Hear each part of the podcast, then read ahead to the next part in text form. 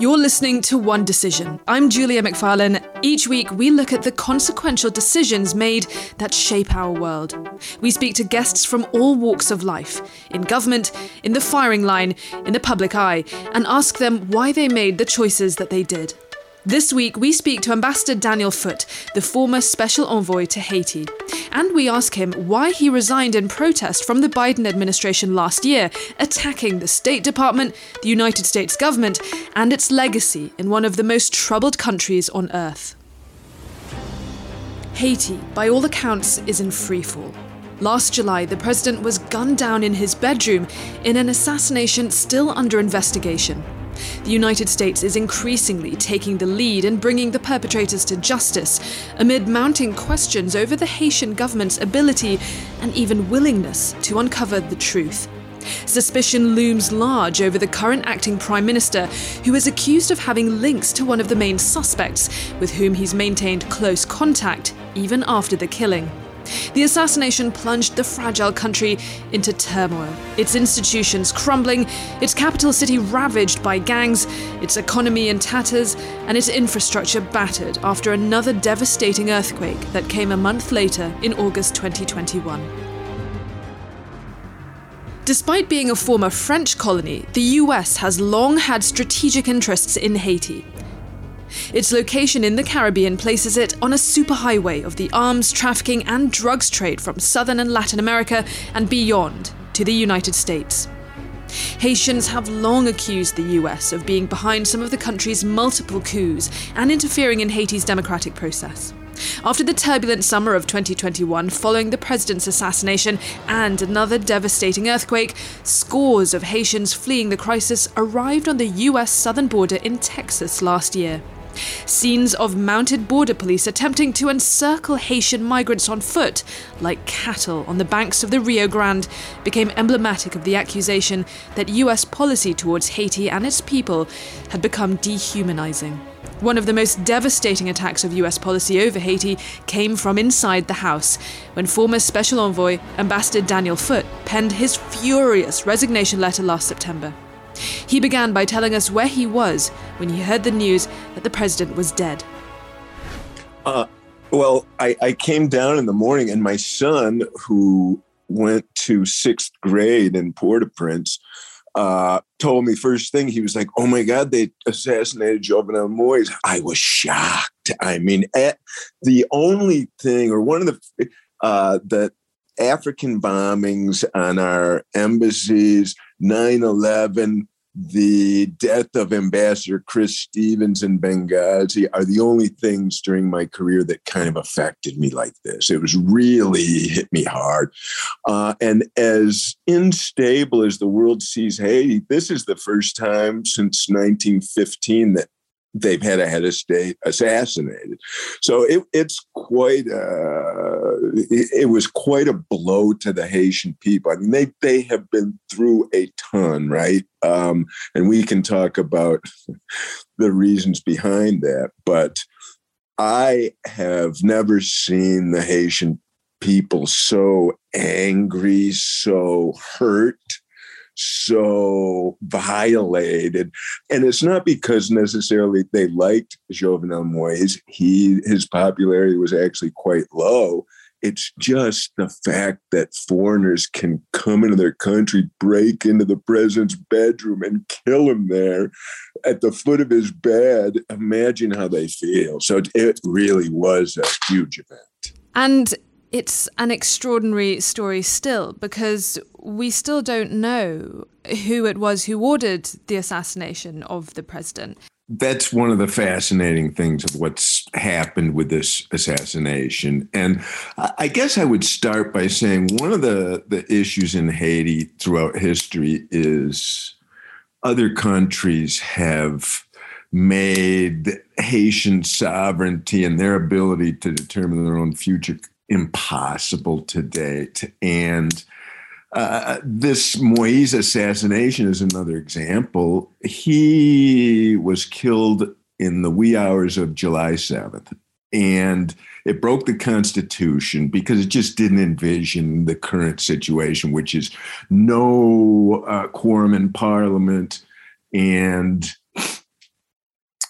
and no one of the successors constitutionally had died of COVID, and there was no constitutional successor. But the acting prime minister at the time, Claude Joseph, stepped forward said, I'm in charge. Everybody accepted that for 10 days. And then on July 17th, 18th, I believe, 11 days later, the core group, which is made up of the US, the UN, the Brits, the the Spanish, EU, the French, Canada, uh, they issued a statement saying they were now uh, going to work with Ariel Henry as the prime minister, which really caught the Haitian people by surprise and frankly didn't make them very happy because they do not really take kindly to foreigners continuing to meddle in their affairs. Um, and it turns out that there are uh,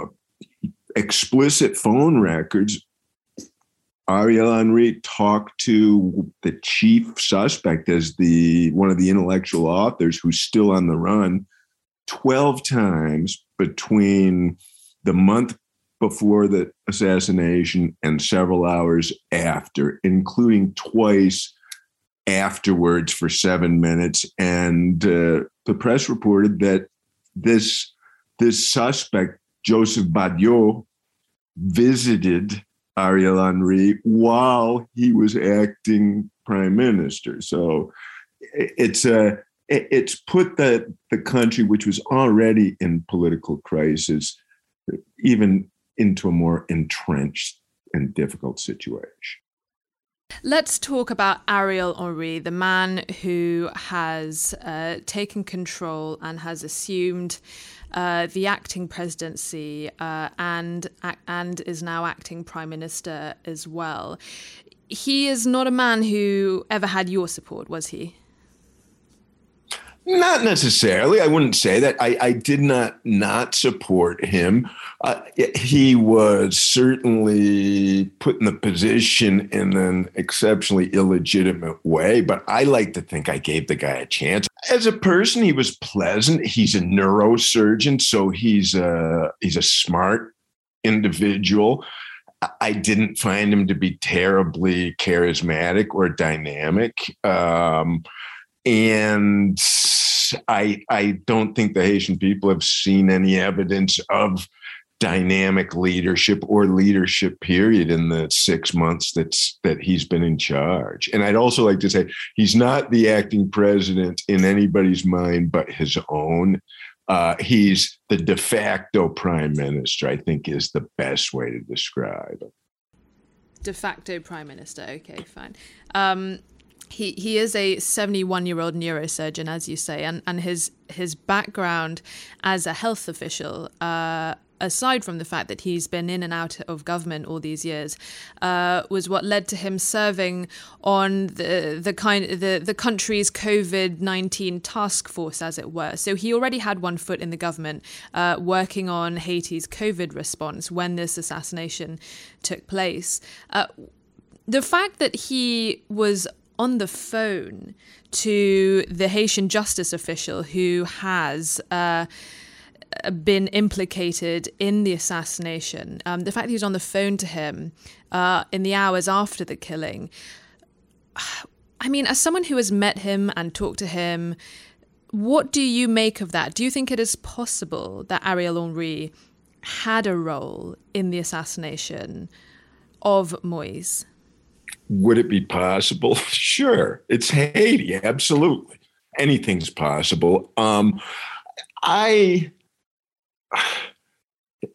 the phone records themselves don't prove that Ariel Henry played a role but the fact that he he came out and answered the the question about this once and he said something to the effect that oh i got a lot of phone calls that night and i don't remember and one of them was seven minutes long or or the combination of those calls was seven minutes long how does he not remember it so he has just hasn't answered the question and the haitian investigation has gone nowhere and i would surmise that that's because of political will to some extent.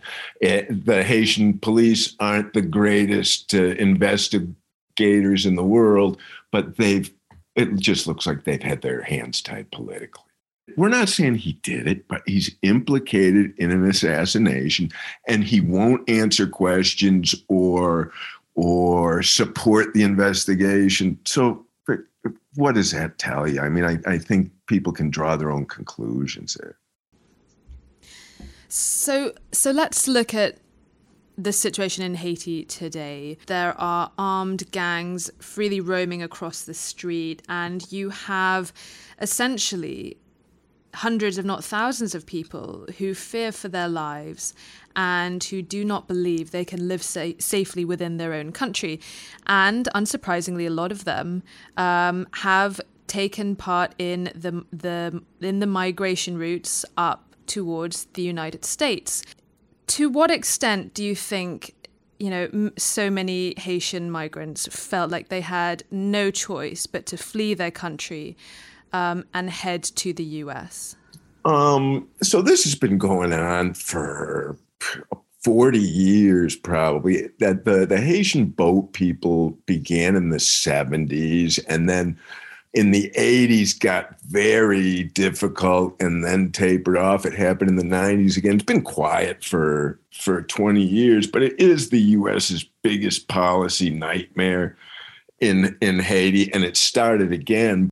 So this migration cycle has been going on for a long time. It has accelerated now because of the the absolute catastrophes plural going on in Haiti, uh, but it it had been going on. The images were horrendous. Can you imagine being the guy in the U.S. government who's supposed to be trying to bring peace and stability to Haiti? Seeing those images, knowing that we're sending them back to what's for all practical purposes, a war zone in Port au Prince. I learned about it on the news and that's pretty that slaps you in the face. And and i watched two news cycles and and i was like i'm the special envoy. I'm not i can't be associated with this. And that's where i kind of popped out the door. That's extraordinary. Uh you know, as you say, you are the person tasked with bringing peace to Haiti, to representing the United States to the Haitian people and trying to work uh, collaboratively with the Haitians to try and reach uh, peace and, and, uh, and political dialogue and hopefully a political settlement. And you have no idea that your country is deportate is deporting thousands of Haitians by the plane load. I mean, who was your what did you do when you saw that on the news? Uh, well, it's crazy, first of all, right? I, um, I, and it borders on diplomatic malpractice because, on the one hand, we're tasked, and we we really are, I think, in a well-intentioned way, looking to try to help Haiti in the right way. We don't know how, we never have, but but that exists in the U.S. government. But on the other hand, they're they don't know what to do never have over the past 10 uh, 14 no 12 and 8 and 4 12 years 13 years in central america we've never solved immigration. Um, and and so they're trying to send a strong message don't come here at the same time. And you cannot send you can't help haiti and then uh, break international law and send their people back to Haiti without asylum due process, uh, and and expect to be able to help Haiti fix itself at the same time. They they're just almost mutually exclusive. It, do you say against international law? Do you believe that is the case? Do you believe the Biden administration is acting uh, in contravention of international law by deporting these migrants um, without giving them a right to claim asylum? Absolutely, 100%. When I was the U.S. ambassador to Zambia, I had to go in screaming and yelling to the Zambian government because they were working on refouling uh, or returning uh, an individual claiming asylum because of persecution concerns, they they refouled. They wanted to send this guy back to Zimbabwe without due process. As the U.S. representative, Washington was all over me. You got to go in and do this, and and I did it because it is international rule. Turns out now we're doing the same thing. People who are fleeing persecution, danger, etc., have a right to claim asylum in any other country that's uh, signatory to the convention, which is, I think, everybody in the United Nations. Um, and if they don't give them due process and return them or send them someplace else, it's in contravention of, of that those international conventions. Uh, talk to me about the this Title 42 that the Biden administration is uh, is using this Trump era COVID policy to deport these migrants um, because they, the administration has made the argument that it is not breaking the law. It is, in fact, acting on uh, a very old uh, public health law which entitles uh, health officials to take extraordinary measures to prevent the spread of infectious disease in border patrol stations and detention centres. That's the justification that they're using um, for these deportations. And in fact, uh, they they they have expelled more migrants under Title 42 than uh, than the previous Trump administration. Um, there was a uh, there was a Biden appointee who anonym- anonymously told CBS that the administra- that the administration was in this unusual position of deporting more people uh, than the Trump administration before them. It's amazing. This is the candidate who ran on a human rights platform and equality and inclusiveness. And he's using Trump era xenophobic uh, procedures and and actually with more gusto than the Trump administration did. Look, at this point, I don't know how many people are traveling into and out of the United States each day. I don't know the answer to that. How many asylum claimees are there each day? Probably a tiny, tiny, tiny, tiny, tiny fraction of the number of people traveling in and out of the United States. So, why can't we process their claim? Are they really the ones that are causing 800,000 new cases of, of COVID a day? I don't think so. It's, it's hypocritical, but it's unscientific and it's it doesn't work to stop the spread of, of COVID. Just be honest and say we're we're deporting them because we don't want dirty uh, uh, brown and black people coming to the United States. Just say that. Don't say it's for public health. It never was. I so, I mean, I've, I've, that's a very, very strong accusation. Um, you're implying that the implementation of the Title 42 is uh, is a race is uh, is an act of racism by the Biden administration. Is that what I'm getting from you? Um, it's an act of using a big hammer to try and screw in an immigration screwdriver or a, a, a screw. And it's not the right tool. And it's not actually a good tool for what they're trying to do. I'll let the immigration experts uh, fill people in about what's going on behind this.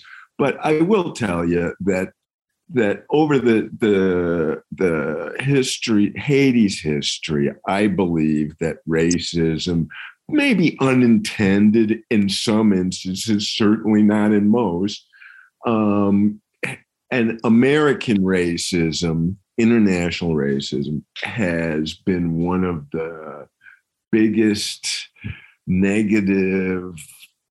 Uh, impacts on Haiti and its people and its future. You, you say that the United States should have listened to these peoples, let, should have allowed them to make their claims for asylum.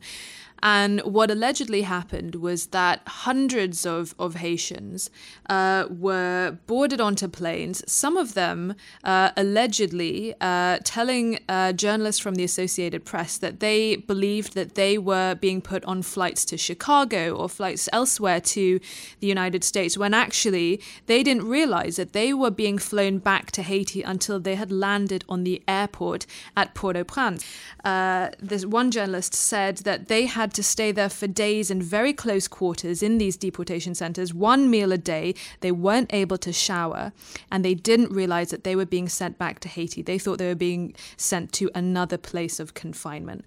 I mean, how does that make you feel? You are a United States ambassador, you travel the world uh, representing the US. What does testimony like this make you feel like? It's heartbreaking.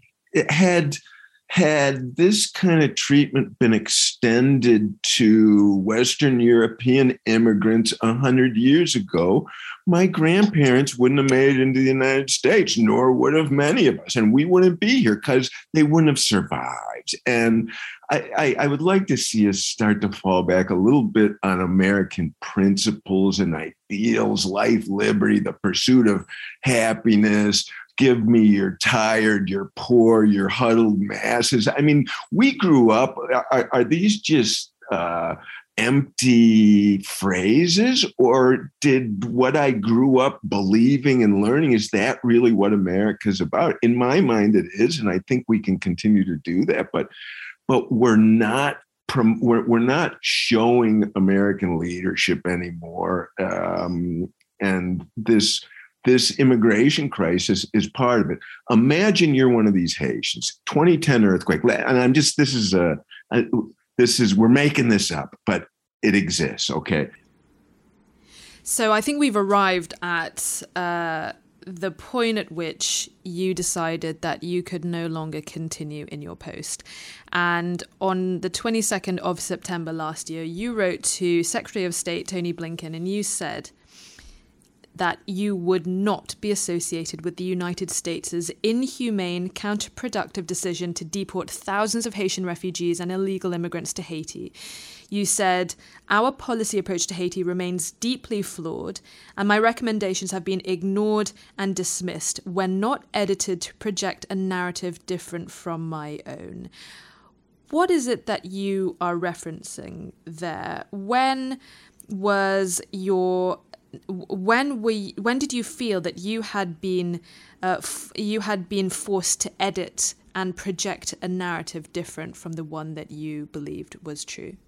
I wrote a memo at the request of State Department leadership from Dan Foote, Special Envoy, to Tony Blinken, Secretary of State, with my analysis and recommendations. And the State Department decided, as it had during the previous ambassador's tenure, to have the ambassador down there clear my memo, which means they get to edit it.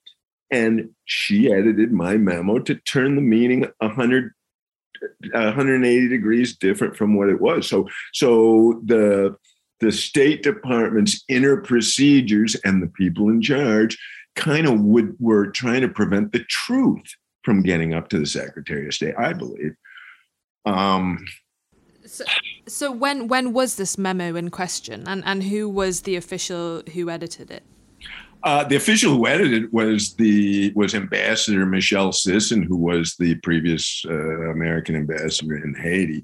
And what happened was everybody was all you know hugs and kisses for my first month within the US government. And and everybody seemed to be playing ball and listening to me. And I went down to Haiti several times. I went to Miami a few times. I talked to Canadian diaspora in France the whole world.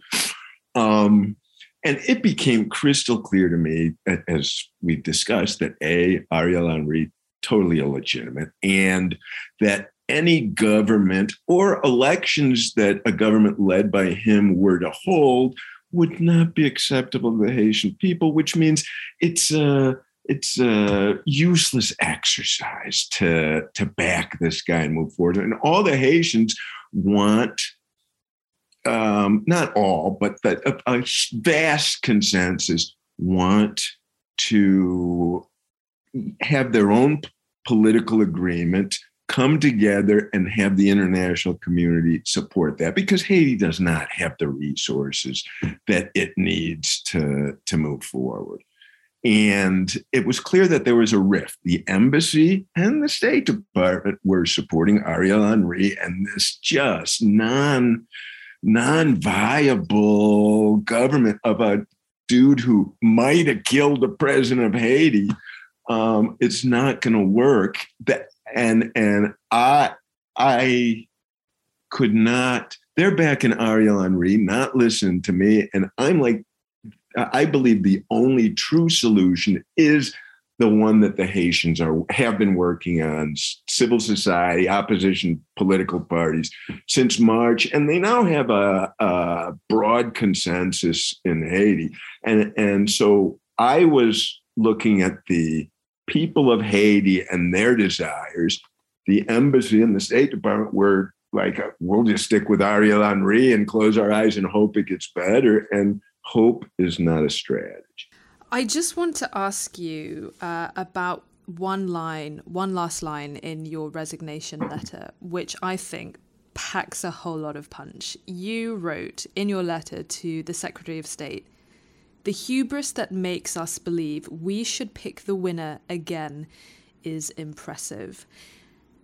That is a damning sentence coming from a former United States ambassador to the Secretary of State. Is that truly how you feel about United States foreign policy and, and state building when it comes to countries like Haiti?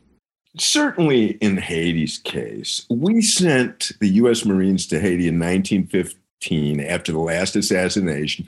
They took over the country, they took over the central bank, they administered the country. There were plenty of allegations of human rights abuses and much worse. They administered the country for 19 years.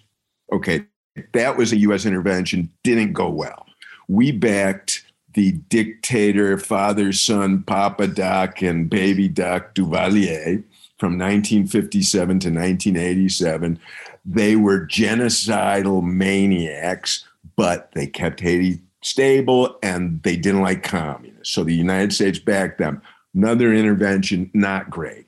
Duvalier's leave. They go through a bunch of churn in Haiti.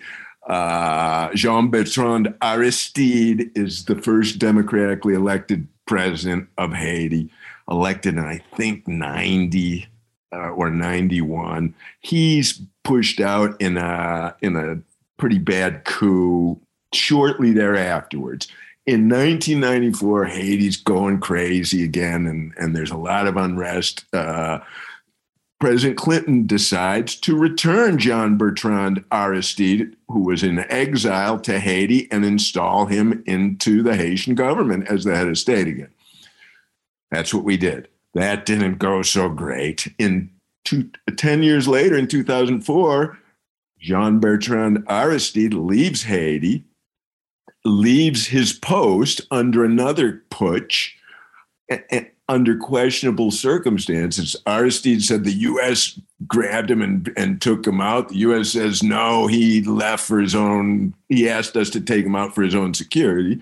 And then in 2011, the U.S. is seen as having kind of cooked the books so that Michel Martelly, who allegedly finished third in the initial round of running uh, of elections, was moved to second place, put into the runoff, and became president. And the Haitians believed that the Clintons installed him as president of Haiti. So, I mean, essentially, what you're saying is that the United States has interfered um, in in Haitian politics uh, f- for years, and you believe it is to the detriment of the Haitians building up their own society, their own system of governance, to the extent that now many Haitians are disenfranchised with their own system, with their own politics, and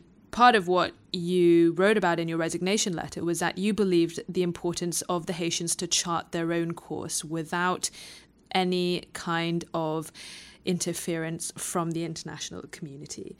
Um, I was reading a uh, an interview from the former ambassador Pamela White, who was speaking in 2019, and she said something very striking that I would like to put to you. She said, the Western solution to immediately hold elections in countries that have been controlled for decades by dictators and ruthless militias has never worked and never will. We need some creative thinking about how a country with low education and high poverty levels can function in order to provide basic services to its citizens. Elections are so corrupt and the people running so inexperienced that they cannot possibly be considered a good solution. But if anyone thinks another election is going to solve all of Haiti's woes, they are sadly mistaken. Do you agree with that assessment? Largely, yes, I do. Um, um, Ambassador White knows Haiti well, having served there before, and I do largely agree with that. However, we're, we're kind of in this conundrum, right? So it really is time for us to get out of the Haitians' way and let them come up with a creative solution to move forward. But while we're saying that, we're kind of telling them what to do. But that's okay because that's what pundits and academics and stuff do. It should not be what diplomats and statespeople do and and th- that's the situation that we're in. Haiti is actually getting quite close to what Pam envisions with this broad socio-political accord that they've reached. The only remaining piece is maintaining unity, obviously, which is going to be a challenge. But they that's the next challenge. Uh, I don't believe the Haitian people have been able to find it in their hearts to include Ariel Henry and his party into this transition government. And um, until people accept that, we're going to have a tough time moving forward. Go- going to, to a theme of, of rebuilding, one thing I would like to ask you about is Plan Colombia, uh, which was a Clinton era foreign policy initiative, uh, 1999, I think. And it was a US funded plan which, which tried to solve the problem of drug trafficking and internal conflict in Colombia. Uh, and at the time, I think more than 200,000 people had died in the chaos in Colombia, which ironically, I think, is around the same number of people who were killed in the, Haiti, in the Haitian earthquake. And the Colombian government believed that that plan had been successful. Colombia had been uh, almost a failed narco state, but after this, the implementation of this plan, um, it was radically transformed. And you had a, a, an important role in Plan Colombia, right?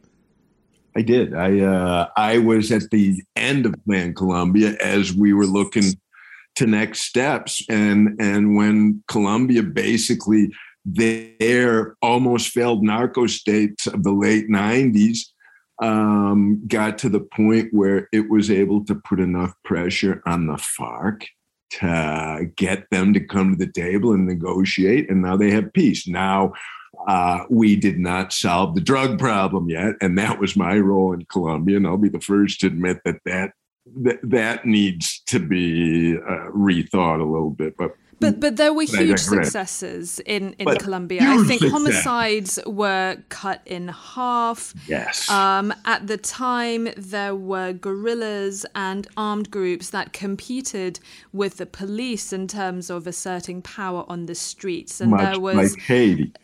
Right. And what, what Plan Colombia did was part, part of what it did was it diversified the Colombian economy to make it less reliant on the narcotics industry. Um, but it also it required a lot of it required a substantial military plan as well did it not and yeah. so part of the part of the success of plan colombia um, was what led a lot of US officials to, to think that maybe it could be recreated in other problematic states like Afghanistan, but they found that that wasn't the case, right?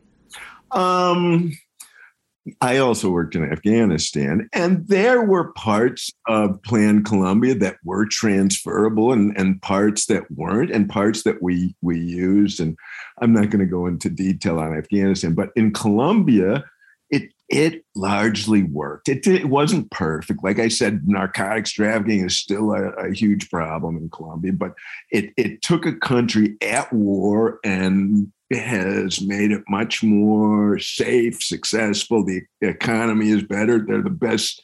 They have the best police force, although everybody has problems in national police force, perhaps in the world. And we created that. Now, Haiti's different. A lot of this is transferable. There's not a war going on. There is a gang infestation, which is similar, which needs a security force uh, but you don't need helicopters and mortars and tanks and all that stuff.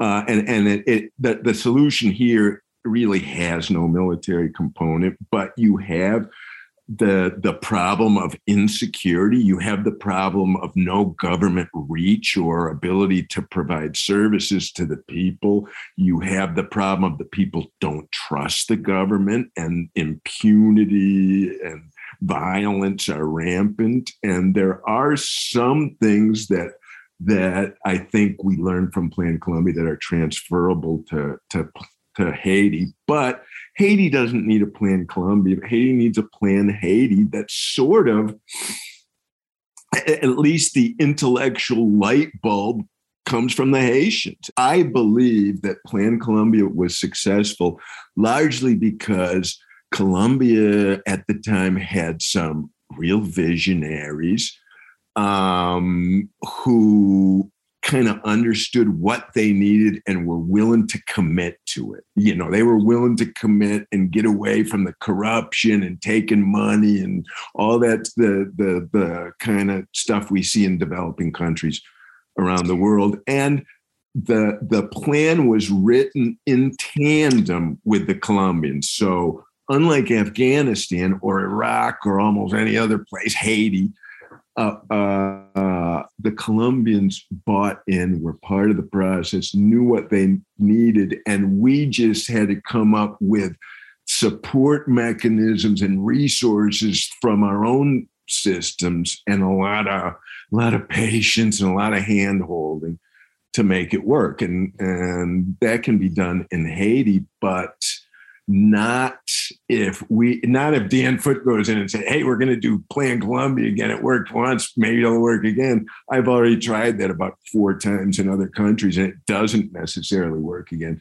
Uh, they, I believe, they need to to just take the initiative and and tell everybody, "Look, this is ours. We need your help, and we admit this, but we're going to we're going to guide you. We can't follow what you tell us to do because it's never worked. Didn't work in Afghanistan, not Iraq, et cetera, et cetera. So, so the, the, the key is, I think, I, I think you're saying the key is to have dependable uh, visionaries, as you say, local partners on the ground, uh, leaders who can take that vision forward.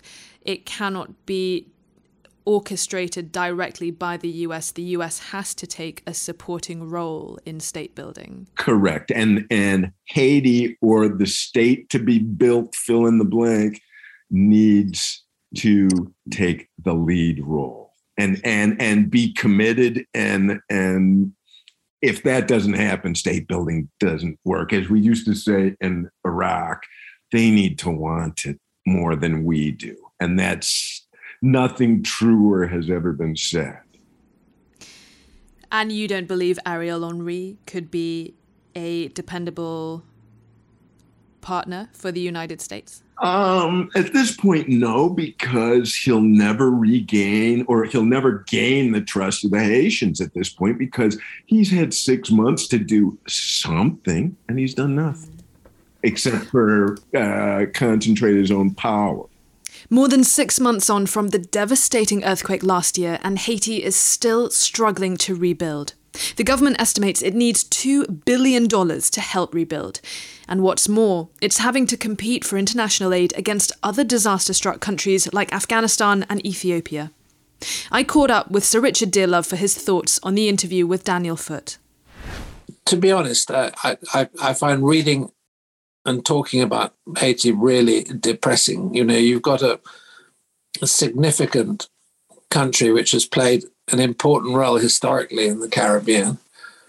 Um, and it's just gone from bad to worse. I mean, it had this brief period under Papa Doc, who was Duvalier, and then Duvalier's son, Baby Doc, when the Amer- Americans, you know, tolerated an autocrat and kept him in power. Um, but during that period of so-called stability, they did nothing to create, you know, civil society, which was kept in uh, when the government was kept in power really by the Americans. Um, it's just been a catastrophe. Uh, and I, I, the population, what, of Haiti, I can't remember, it's around 10 million, I think. Um, and I mean, the, the issue for the United States really is the speed at which they're leaving. And of course, the obvious place to go, apart from several Latin American countries, is to try to go to the United States. The for the former envoy, envoy, Ambassador Dan Foote, he talked a lot about Plan Colombia. It seems like that was a pretty rare example of successful US state building, but it's a model that totally failed disastrously in Iraq and Afghanistan. Do you think that there are lessons that can be learned from Plan Colombia? Do you think it's a plan that could translate to Haiti? Well, I think what I mean, I, I, certainly went to Colombia at the start of um, Plan Colombia and saw it in action. And, and the UK has participated to an extent in aspects of it. So I know a bit about that. I mean, the problem is if you're going to do a plan like that, it has to be specifically matched to the country, the needs, the weaknesses, and the strengths of what you're dealing with. And um, I mean, Colombia, in comparison, apart from well, there, there, were two problems the, the massive organized drugs problem um, and the FARC insurgency, um, both of which the US, through clever and successful policies, largely came to terms with. But I mean, it, it, it's taken 15 years to get an outcome in Colombia, which is beneficial for the country as a whole. I, I think the problem in Haiti is where do you where do you start? Um, you know, how do you get this off the ground without massive um, infusion of people and money. I mean, both. And and and of course, if you look at Afghanistan, it illustrates how wrong you can get those policies. And you know, since time immemorial, you know, starting with the British in the 19th century, people have tried to get to grips with Afghanistan, but because of its tribal nature, because of its geography, um, because of its cultural influences. I, I mean, it, it it seems to be impervious to external help, or you could say external intervention. I mean, you know, both help and intervention, neither have worked. And of course, Iraq is altogether, you know, another issue. Um, and uh, we, we, could have a separate discussion on Iraq at some point.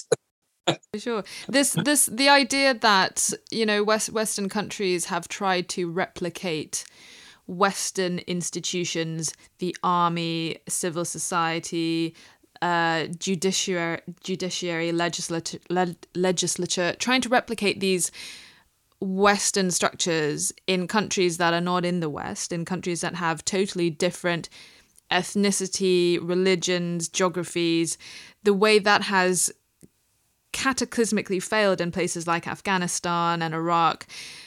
Does that mean that Western ideals like democracy and civil liberties, does that mean that those cannot translate everywhere? Well, I think it's it, it it's often an issue of timing. I, I, I and I, what I mean by timing is long over long spans, long periods of time. Um, and I, I, I think that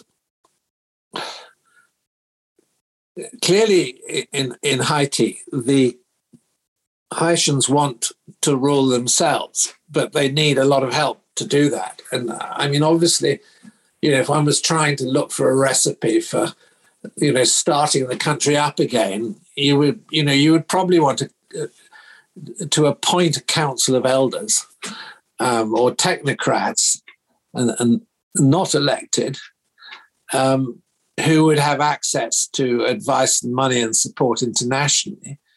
But at some point, you know, you're probably going to try to hold an election. How long does that take? Uh, it probably takes a very, very long time. Um, and I, I, mean, if you take a country like Colombia, I, I mean, Colombia is, really quite a sophisticated place. I mean, we've been to Bogota. I mean, it's a very attractive um, you know, easygoing city, um, you know, with a very sort of sophisticated cultural infrastructure. Uh, you know, it's, it's, it's truly a delightful place. Okay, if you go out of Bogota, it's dangerous, but we all know why it, it was dangerous. Um, and I, I mean, I think the Americans were able to build on strength that was already there. Uh, you know, they were able to form units inside the Colombian police, which where they were confident were not corrupt, uh, and then extend that power and that network through other aspects of government. They rebuilt the Colombian armed forces rather successfully. Um, God, I mean, in Haiti, it's desperate, but I, I, I don't think personally. I, I mean, for example, my recipe for um, Iraq would have been to run the country with a military council for a significant period of time before you attempted to hold an election.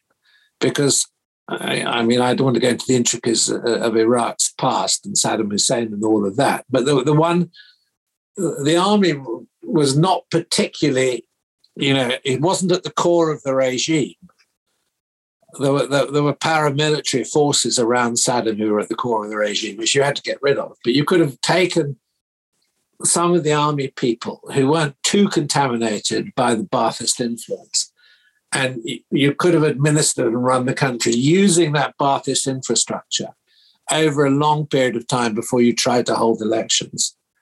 Um, and you know, look what happened even in somewhere like Egypt when you you held an election, you know, what I would say in the wrong circumstances prematurely. The Muslim Brotherhood, you know, apparently won the election, and you ended up, you know, with, with, with an extreme Muslim um, uh, Mus- or Islamist government, which didn't last.